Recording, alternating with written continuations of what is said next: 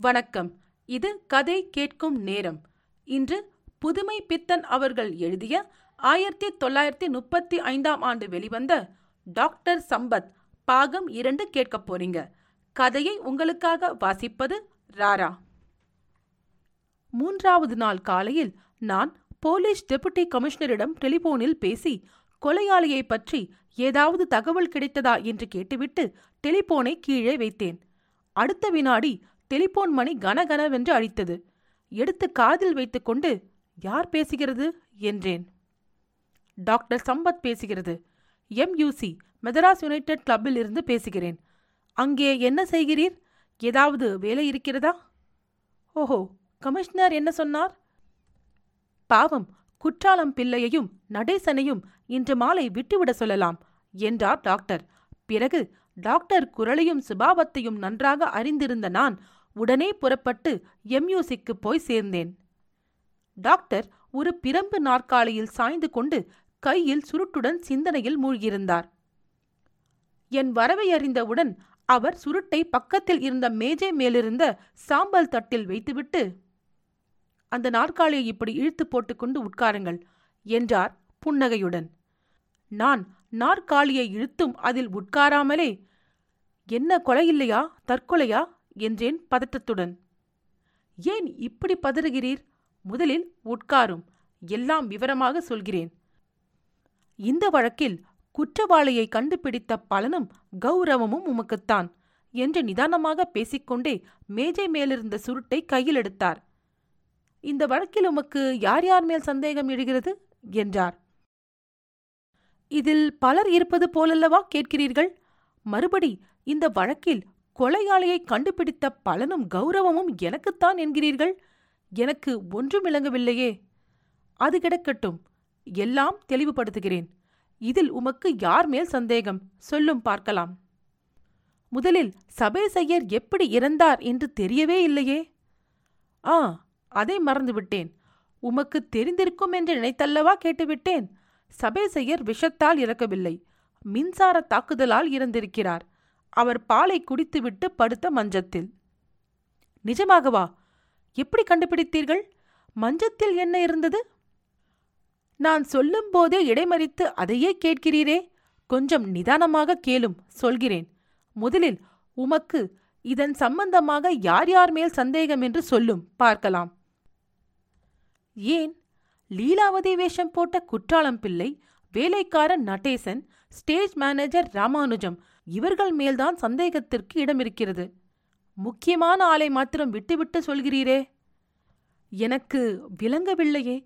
இதுவரையில் நமக்கு தெரிந்துள்ள தகவலில் இருந்து இவர்கள் மேல்தான் சந்தேகிக்க இடம் ஏற்பட்டிருக்கிறது. இவர்களில் யாரும் இல்லை கொலையாளி. பின் யாரையா என்று பொறுமையை இழந்து கேட்டேன். நீர்தான் என்றார் டாக்டர் நிதானமாக.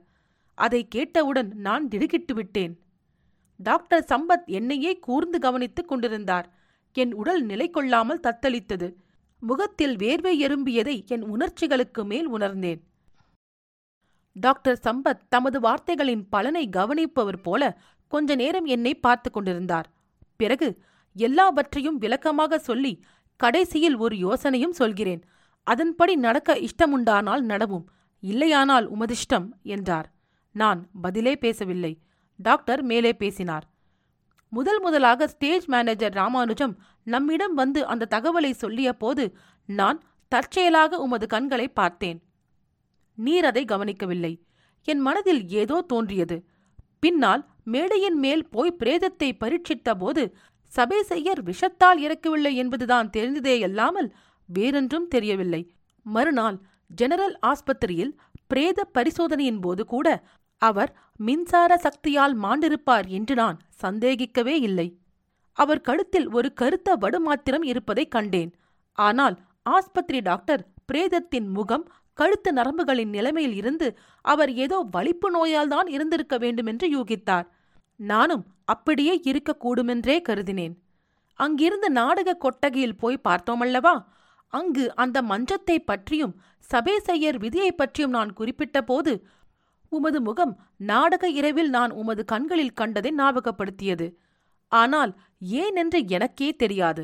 பிறகு நாம் வெளியே வரும்போது அதை பற்றி நினைத்து கொண்டே வந்தேன். வாசலில் டிக்கெட் அறையில் யாரோ சட்டென்று விளக்கை அணைத்தார்கள் அல்லவா? அந்த சிறு சம்பவம்தான் எனக்கு வழிகாட்டி உளவாக அமைந்தது. நாடகத்தில் சுலோசனை பாலிருந்தும் காட்சி ஏறக்குரிய இருளிலேயே நடந்தது. ஆனால் அவள் மஞ்சத்தில் படுத்தவுடன் அந்த மஞ்சத்தை சுற்றி அமைக்கப்பட்டிருந்த விளக்குகள் பளிச்சென்று எரிந்து அணைந்தன. அது எனக்கு நினைவுக்கு வந்தது. மறுபடி உள்ளே ஓடினேன். மஞ்சத்தை பரீட்சித்த போது நீரும் கூட இருந்தீர். அதில் ஒரு இடத்தில் மின்சார கம்பி மேல் ரப்பர் உரை பிரிந்து இருந்தது. அதுவும் மஞ்சத்தில் படுப்பவர் கழுத்துக்கு சரியாக. நான் அதை பார்த்தபோது நீர் என்ன சொன்னீர்? உமக்கு நினைவிருக்கிறதா? முட்டாள் பயல்கள். அன்றைக்கே இதை சரிப்படுத்த சொன்னேன். இன்னும் அப்படியே இருக்கிறது என்று சொல்லவில்லையா?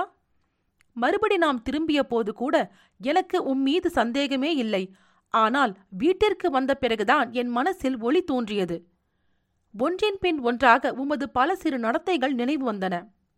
அன்றிரவு நாம் மேடை மேல் போனவுடன் அந்த மஞ்சத்தை ஒரு பக்கம் தள்ளி வைத்தது முதல் எல்லாவற்றையும் வரிசைப்படுத்தினேன். ஆனால் நீர் கொலை செய்வதற்கு காரணம் ஏதாவது வேண்டுமே? மேலே விசாரணை செய்தேன். நான் காரணம் சொல்ல வேண்டுமா? என்று நிறுத்தினார். என் தொண்டையில் இருந்து ஒரு சப்தம்தான் வந்தது. நெஞ்சு உலர்ந்து விட்டது. அவர் முகத்தை நேரே பார்க்கவும் மாட்டாமல் முகத்தை மேஜை மேலிருந்த என் கைகளில் புதைத்துக் கொண்டேன். இப்போது மாத்திரம்தான் என்ன? சபேசையர் நிஜமாவே ஒரு புழு என விசாரணையில் தெரிந்தது. நீர் அவனை கொன்றதில் உலகத்திற்கு ஒரு உபகாரம் செய்தீர் என்றார் டாக்டர். ஆனாலும் நான் கொலையாளிதானே சட்டம் என்னை தண்டிக்கும். அதோடு உலகமும் என் மனையின் மானத்தை படித்துப் பேசும். டாக்டர் சம்பத் தமது சட்டைப்பையில் இருந்து ஒரு கடிதத்தை எடுத்து என்னிடம் நீட்டினார். அதில் சபேசையர் தற்செயலாக மின்சாரம் தாக்கி இறந்ததாக விவரமாக எழுதப்பட்டிருந்தது. அதன் கீழ் அவரும் ஆஸ்பத்திரி டாக்டரும் கையெழுத்து போட்டிருந்தார்கள். எனக்கு டாக்டர் சம்பத் உயிர் பிச்சை கொடுத்தார். ஆனால் என் மனைவியின் கற்புக்கு ஏற்பட்ட கலங்கத்தையும் என் கையில் உள்ள இரத்த கரையையும் யாரால் துடைக்க முடியும்? டாக்டர் சம்பத் பாகம் இரண்டை கேட்டதற்கு நன்றி. கதை பிடித்திருந்தால் ரேட்டிங் மற்றும் ரெவ்யூ கொடுக்க மறவாதீர்கள். உங்கள் ரெவ்யூ நல்ல கதைகளை உங்களுக்கு தேர்ந்தெடுத்து வாசிப்பதற்கும் எழுதுவதற்கும் எனக்கு ஊக்கமளிக்கும். உங்கள் நண்பர்களுக்கும் கதை கேட்கும் நேரத்தை பகிருங்கள். கதை கேட்கும் நேரம் யூடியூப் மற்றும் ஃபேஸ்புக்கில் உங்கள் கமெண்ட்ஸை கொடுங்கள். நீங்கள் எழுத்தாளரா? உங்கள் சிறுகதைகள் கதை கேட்கும் நேரத்தில் இடம்பெற கதை கேட்கும் நேரம் அட் ஜிமெயில் டாட் காம் என்ற மின்னஞ்சலுக்கு தொடர்பு கொள்ளுங்கள். தேர்ந்தெடுக்கப்பட்ட கதைகள் இங்கு இடம்பெறும். இன்னொரு கதையுடன் அல்லது பதிவுடன் உங்களை மீண்டும் சந்திக்கிறேன். நன்றி ராரா.